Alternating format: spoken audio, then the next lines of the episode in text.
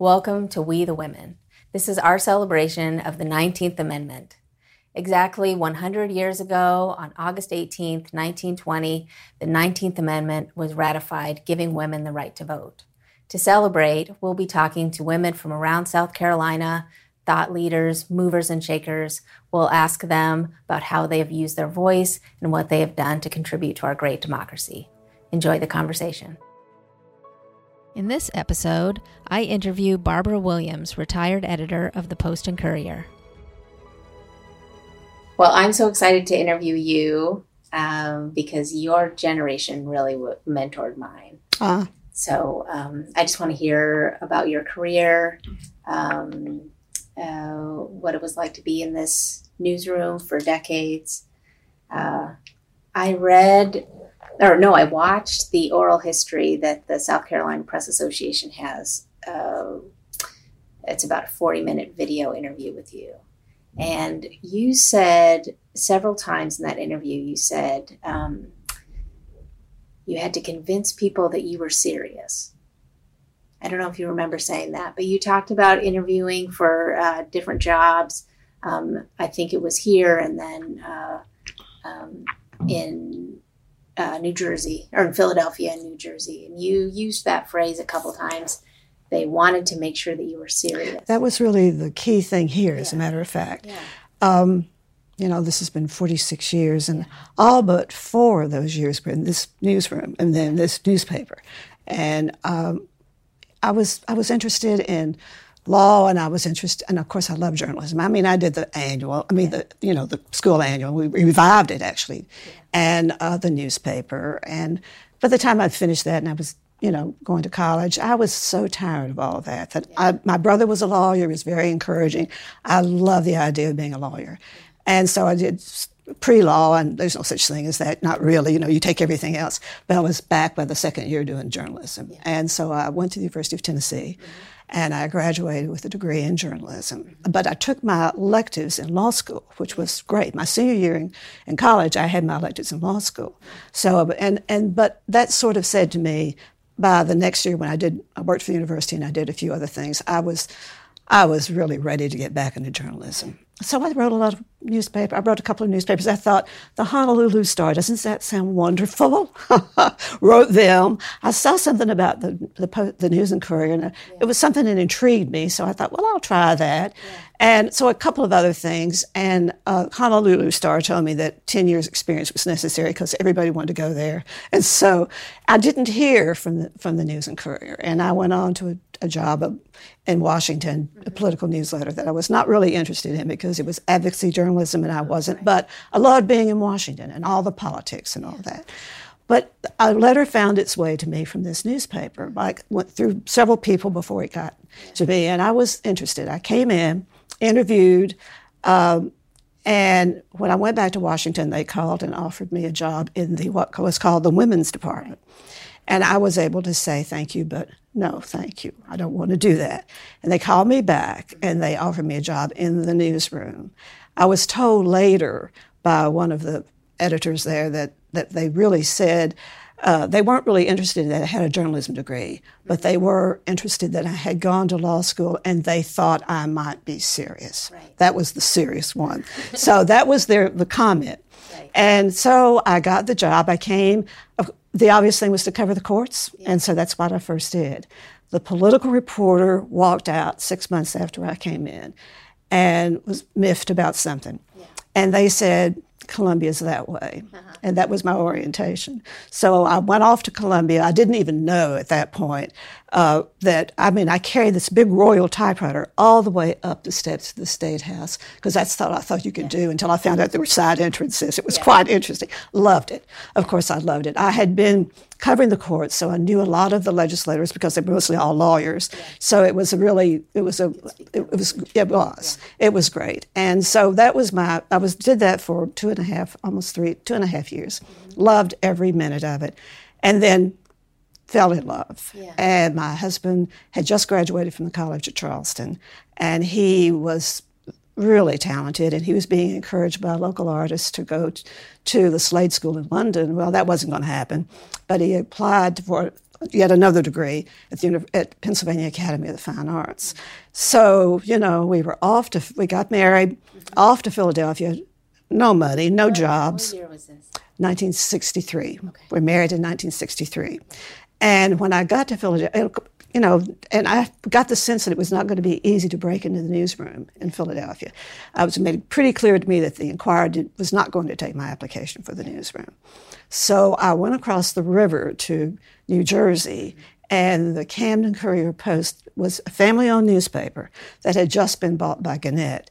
But one of the executives there was a member of this family, and she was a woman.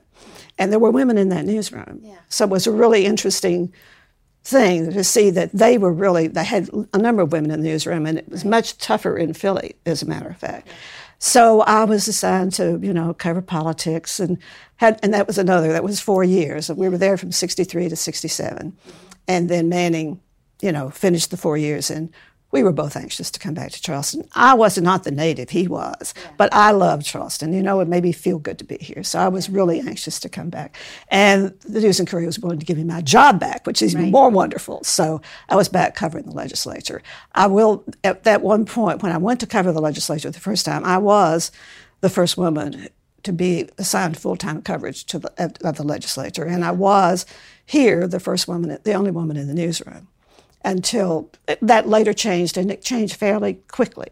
But I was first the only woman in this newsroom at the time in 61, and then the first one to cover the legislature, assigned permanently to cover the legislature. And I loved that. I mean, I did that for 15 years. I was a reporter for 15 years, and it was just the best time, best fun. I loved every bit of it. It was exciting. In those days, you could still get scoops, you know? And I loved them, too. I wanted one or two. I mean, I liked scoops. I liked to be able to be the first to have the things, you know, the stories. I also wanted to be correct and right, too. I didn't want to just get it first. I wanted to get it right. And I like to think that I mostly did that.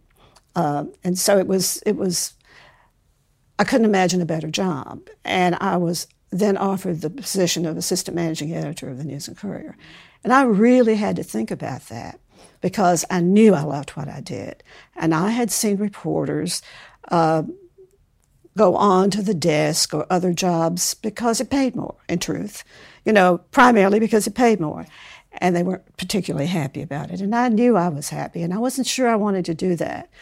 But then we talked a lot about it, and I decided that maybe the time had come to move on, to have a different kind of satisfaction. Not did you get the scoop and was it the best, you know, but did you have a good newspaper? Right. And that was the difference in the satisfaction I felt. I was the assistant managing editor of the News and Courier for 5 years, and enjoyed it. I mean, there were real challenges. The Spoleto Festival was just getting ready to start. I had no idea what that was going to be about. Was anybody even going to come, you know? So I was assigned to develop the coverage for Spoleto. And the publisher at the time decided to go all out. We were just going to take a chance on it. We allotted a lot of pages to it. I called the New York Times and asked for somebody who was really competent in all the arts. Did they know some freelancer? And they gave me a guy named Bob Jones, who became our overview reporter. He'd come here every year, and he was fabulous. He knew music, but he knew all the arts, and he was a great writer. And people yearned to see his work. And it was, I think that, I mean, we had great response to how we covered that festival, and we still cover it much the same way. I was very proud of how we'd started it, and pretty much continued to give it the attention that we thought it deserved. So that was a real plus for me during that time. I really enjoyed that. The Intertech Group and the Zucker family are proud to celebrate the 100th anniversary of the 19th Amendment. And then I was offered the position of editor of the Evening Post, the afternoon paper. Now, we were in the same building, and we were in the same, you know, the same sides. But the Post was the afternoon paper, and the News and Courier the morning paper, and we were very competitive. Yeah. You know, we really loved that, and then people wouldn't believe it, but it was really true. So I wasn't used to the. I mean, I'd been the competition, but I got the job with the Evening Post. I mean, they offered me the editorship, and there had not been a woman editor, and so I was very interested in it too. I mean, It would seem like, again, another time to make another change. And I was, you know, happy to have done that. I, you know, there were a lot of things we did I noticed that the morning paper had got lots of letters to the editor, and the afternoon paper got very few letters to the editor. And I thought, well, it's because in the morning people read it and they get furious and they write letters to the editor. And in the evening, they come back and they eat dinner and they go, I think I'll go to bed, right? So I developed the Golden Pen Award. Oh, you did? I did. Uh-huh. And I decided that, how we would really try to encourage readers. And it did work. We gave a golden pen every month, and the staff talked about it. We tried to find the letters we thought were the most thoughtful. It didn't matter what position they were taking. It was the most thoughtful. When people had to sign their names and they had to tell kind of where they lived. I mean, it had to be responsible too. Yeah. And at the end of the year, we would have a major luncheon, and we would go around the table. We'd given their golden pins. We'd give them a printout of all of the winning letters, which they loved to take home. But we would go around the table and talk about the response to their letters, and it was wonderful. They could tell you the best stories about what had happened, and it was one of my favorite things that we did there. It was really, we were encouraging people to write, and is it different now? That was a real outlet then for people, but they still want to see that in print. I think it's still, they feel it very important. Yeah.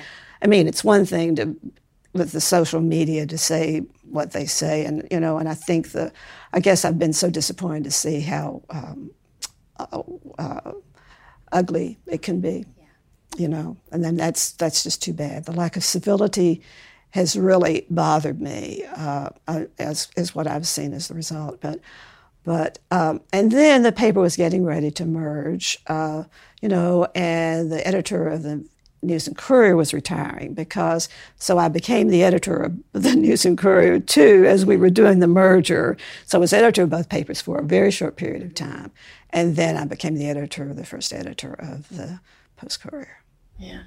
So your biography, people always talk about how you were the first woman to cover the legislature, you're the first female editor of the Evening Post, first editor ever, and female editor of the Post and Courier. How much do you think that's part of what's important to you, is being the first woman? It's always noted, but what was most important to me was what I did. Yeah. I loved what I did. I loved every single time. I had to think about each time to make that step, because I knew I loved what I was doing. I was very fortunate that I loved what was doing, but I also knew that I didn't want to. I'm not saying I didn't want to be a reporter, because I was always like a reporter in many ways. I believed that editorials have to be informed opinion. You have to, and so I called everybody on all sides as I was trying to come up with things. I functioned in many ways still as a reporter, as I tried to get the facts and as we tried to come to decisions. We did endorsements, and this was different. We didn't endorse anybody who we had not interviewed. We opened the door to everybody. It took a long time. It took weeks, the more candidates. And we really did interview all of those people, and we came to conclusions based on those interviews. You changed your mind immediately once you sat down and really started to talk to people. And I used to say, I'm trying to think of how to say this to you, but I thought that it was a lose-lose situation with endorsements in many ways, because no matter if you endorse somebody and they won, they said, oh, well, of course I would have won anyway, right? And if you didn't endorse somebody, then they lose, then they were very unhappy with you. So you really couldn't win, except it was my position that if you're going to make comments on legislation and freedom of information and restructuring state government, and you're going to express views on that, and you don't express views on who's going to be doing all that, who's going to be making the laws, who's going to be doing it, then you really haven't done your job. So I didn't think that it was, I felt it was necessary. Yeah. But no, it's not necessarily a lot of fun to do, Any of those races stick out in your mind as being particularly interesting, or good conversations with the candidates, or play? I'm trying to think of if there's any in particular, but not any in particular. They were all mostly interesting. I mean, you know, and people would come. And not everybody did, but almost everybody did because, sure. you know, all the way through this process from the beginning, when you were a reporter, when you were assistant managing editor, and when you were the editor, there was one thing I thought was the fairest thing, and that was to be fair. Yeah. I used to have people say, Barbara, do me a good story, and I would say, I will be fair. And they couldn't say they didn't want you to be fair. Of course they wanted you to be fair, but they appreciated that. They really did. I thought it was terribly important to make them have a sense of fairness, of ability to talk to you, and for you to listen before you came to conclusions. Yeah. So it was a... So you got to cover the legislature in the 70s into the 80s. From 61, actually, when I started covering the legislature, there were no Republicans. They were all Democrats. I wanted to ask you about. There was a moment while you were covering it that this state did its transition. Absolutely was. I mean, the joke used to be that the Republicans would have their conventions in the phone booth. You know, that was the story. Yeah. But they were all Democrats. Sure. From when I left in 63, when covering they were all Democrats. When I came back in 67, it had already started to change a bit. Okay. And it changed a bit in a lot of ways. There were a few more women. Mm-hmm. State government had been very closed doors. I mean, I would go to, in those early days, the committees were run by, well, the state was run by the legislature and not, the governor had very little power. The exception to that was Fritz Hollings when he was governor. Fritz was the governor when I came to Charleston. Right. And he was a force of nature. Yeah. I mean, he really was. He was terrific. He'd been lieutenant governor. He'd been there. I all knew Fritz. Besides that, he just was great. He was, he was farsighted. He was great personality. And so, he was, as I say, he stands always out in my mind as being one of the best governors or best politicians. But, when I came back in 67, the Republicans started, and it happened much faster than most people suspected, because South Carolinians were Democrats, but they liked to consider themselves South Carolina Democrats, and when the national elections came around, they had a hard time making that decision to be with the national Democratic candidate compared. You know, they were all, and I always thought they really needed to have party registration. I think they would have all been a lot happier than trying to figure it all out, and they still won't do that, but nevertheless, because I do think that it's up to the parties to pick their best candidates and then let us all make the decision on who's the best one to win. But it had started to change, and it changed very rapidly. And it changed a lot earlier than the rest of the country. I think it did. Yes, it did, because they started realigning. Yeah. And it was quite interesting to see. Was it that governor's race, or what was the tipping point? What do you think was? Well, Jim Edwards was the first Republican governor, and there had been a really unfortunate set of circumstances with Pug Ravenel was going to be the nominee, and he got deposed, and he had a great campaign going. And then somebody else came along, and there was such dissatisfaction with all that Edwards, who was really a gregarious guy, everybody loved Jim Edwards, and he there couldn't have been a better one to make that transition, frankly. Edwards was the best one. And from that time on, it came, not all the time, because there were other governors after that. Yeah. What else do people need to know about that time, or what sticks out in your mind about that time? Was it a philosophical shift that was happening, or? I think it had always been there. They just hadn't. They just hadn't made it. I think that was still. I think it was there always. Because I say they would, when you would call them when they had the presidential nominee was Democrat, and they would kind of back off or not be sure. So it was pretty clear. Yeah. That what was happening, there were true Democrats and there were true Republicans. And finally, they were saying so. Right. That was interesting. Right. Feel good about getting a great haircut with the Great Care Promise at Great Clips. Our commitment to helping keep everyone as safe as possible in the salon. Check in online today. Great Clips. It's going to be great. All salons are independently owned and operated. Contact your local salon for specific safety measures.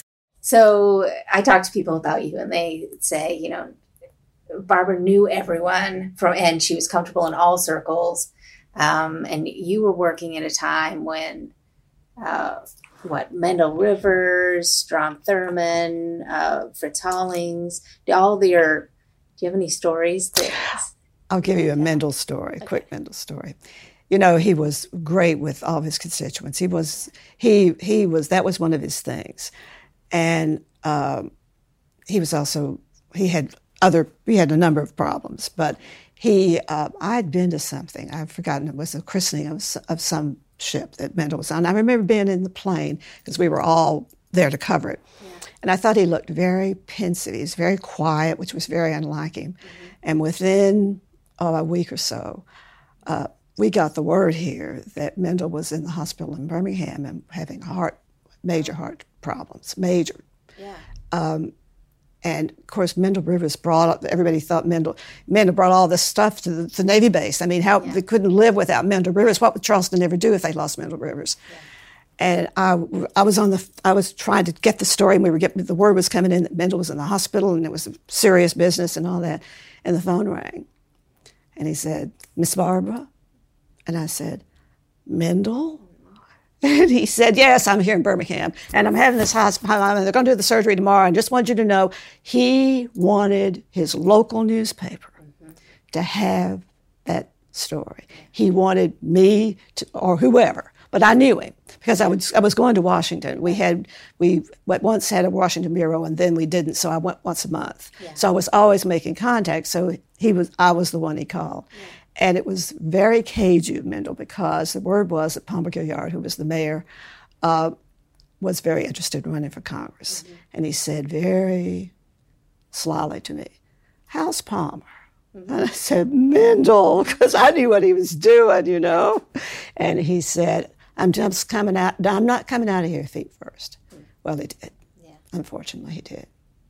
And, you know, it was shock here. I mean, people worried about what was going to happen to the Navy base and didn't have Mendel and all that. And people lined the road all the way to Monks Corner where he was buried in Gumville maybe or wherever he was. Yeah. And just, you know, they thought a real loss because he was a real powerhouse for them in Washington. Did you cover that? I did. Yeah. I did. Yeah. Is that hard to write or do you remember? No, it was right to right. I knew him, and you know, but there was great sadness when he died. Yeah. So it sounds like, you know, you got a lot of pleasure out of getting a scoop or being the person that somebody called. Well, of course. Advice for reporters on how you did it? I think they just. You know what? Yeah. I worked hard, and I went to every meeting. Yeah. I went to all the committee meetings. You know, because I didn't know how you were going to cover things if you didn't go find out what was going on. Yeah. Behind the scenes and everywhere else. So I was around. I worked hard. I covered the legislature. I just got to know people. Yeah. And they also knew, I really think they knew I would treat them fairly. Yeah. And they also knew that I would also call everybody. I called every side. I didn't vote in primaries at all. Because when I was a reporter, or even when I was assistant managing editor, because I just didn't want people to know how I felt, how I thought. Right. You know, I wanted them not to feel I was on either side. I thought that was very important. I think that newsroom neutrality on the news pages is a really good thing. Right. And I think that it was appreciated. I think it's all got to be labeled otherwise, and it's terribly important too. Yeah. But I just felt that they trusted me to treat them fairly and to try to get both sides. Mm-hmm. And that's what I tried to do. I mean, you can't always do that because people won't give you that information. But I was around and I was covering and I was pretty much where they were a lot. So I saw this picture of you. You had sounds like a Royal typewriter in front of you. You had your cup of coffee. You had your phone. And you had a bottle of glue? Yes. Is that possible? Oh, yes. What is that? We used to paste those pages together. Those glue pots were something else. Yes. Yeah, yes. I don't have a glue pot on my desk. Yeah, well, you know, I send my stories when I was first reporter by Western Union in Columbia. That's really true. That's really true. They'd come knock on my hotel door and I'd give them that copy and off it would go. And then how long would it take to get here? Well, enough to make the paper. Yeah. Yeah. Oh, wow. And then we had other things in the Columbia Bureau. You know, we had teletype kind of thing, and college students would come in and type the stuff. But we went through so many phases of how to, this is today. It's just amazing to me still. No, what was the newsroom like then? I mean, it must have been such fun. Yeah. Such fun. Doug Donahue was the city editor for much of my time there, and he was just the jolliest guy. He would be singing at the desk, and everybody was around, and everybody, you know, we all went out together afterwards, too, because we actually worked, you know, until 1 o'clock or 2 o'clock in the morning at one point, you know, in the newsroom. Well, certainly with the News and Courier. Post would come in early in the morning, and they would go home by 3 o'clock, and I was always somewhere, like down at the drugstore, Byers drugstore, talking to people and listening. I could go to Byers and come back with 3 stories, you know. I mean, that's just the way it was. Yeah. So, where would you hang out? Where would you guys go out after work? Oh, there were a number of restaurants. Yeah, we would all go out and have fun. It was they're not around anymore; they're all kind of gone. But we did go out, and we had great fun. At least in those early days. I mean, later on after I was married, I didn't go out as much. But so, what do you know, as you transitioned into being an editor and listening to you talk, I bet you were a reporter's editor. You know, what in your opinion made a good paper? When did you go home at night and feel like you did it right? Oh, I think it's balanced. I mean, you know, we're a local paper, you know, so we really wanted to cover what's going on locally for sure.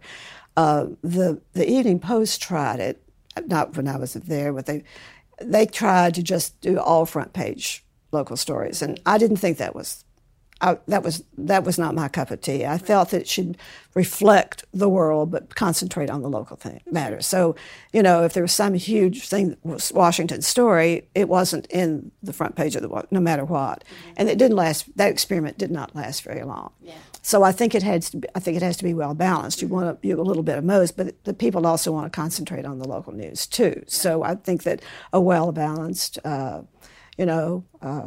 innovative kind of things. We did a lot of interesting things. I mean, the Spoleto thing was particularly a very different thing for us to do. But I don't know. I mean, you want a good editorial page, and you want a little bit of everything. So, so after more than 40 years, you retired. Mm-hmm.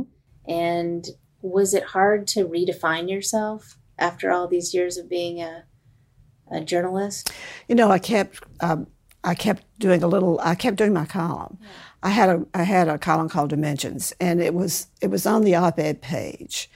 Yeah. And mostly when I was a reporter, it was just an explanatory column. Yeah. I was very careful. I'd go behind the scenes and tell things they might not know or try to explain things. But it was not it didn't take big positions because I was a reporter, and I didn't want to do that. It was a fine line to walk. Right. But I did do that. And then, of course, when I became the editor, I also kept maintaining the column. It ran on Sunday, and it was on. And so I was asked to keep the column for. I think I kept it for at least 3 years. Yeah, so you still had a hand in. And you know, just to keep the hand in, so that and I did that every week. So I was still calling people because, as I tell you, I was still being a reporter. So I was calling all the legislators and saying, "Oh, now tell me about this." Yeah. So it was a great way to make the transition. Right. And I still do a little editing now for at least one person here. So I have I talk to people every week. So it's still nice. It's really great, you know. Well, do you have any advice for especially young women just starting their journalism careers, looking back, things you might have done differently or wish you'd known? You know, I'm just glad that there's no question about whether or not you're serious or not. Yeah. It's wonderful for me to see all the women in the newsroom, and what a change it's been. Mm-hmm. You know, that's just terrific. I mean, I think that gives me great pleasure to see that out there, and I think they're pretty savvy about it. I don't think they need advice from me. I think they're all doing very well these days. I hope so.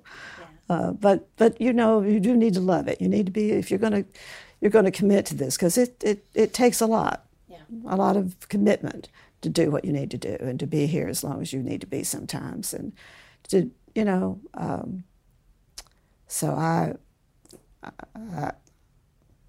just hail them. I think it's good that we've got what we've got these days. Yeah. Well, what do you miss? That'll be my last question.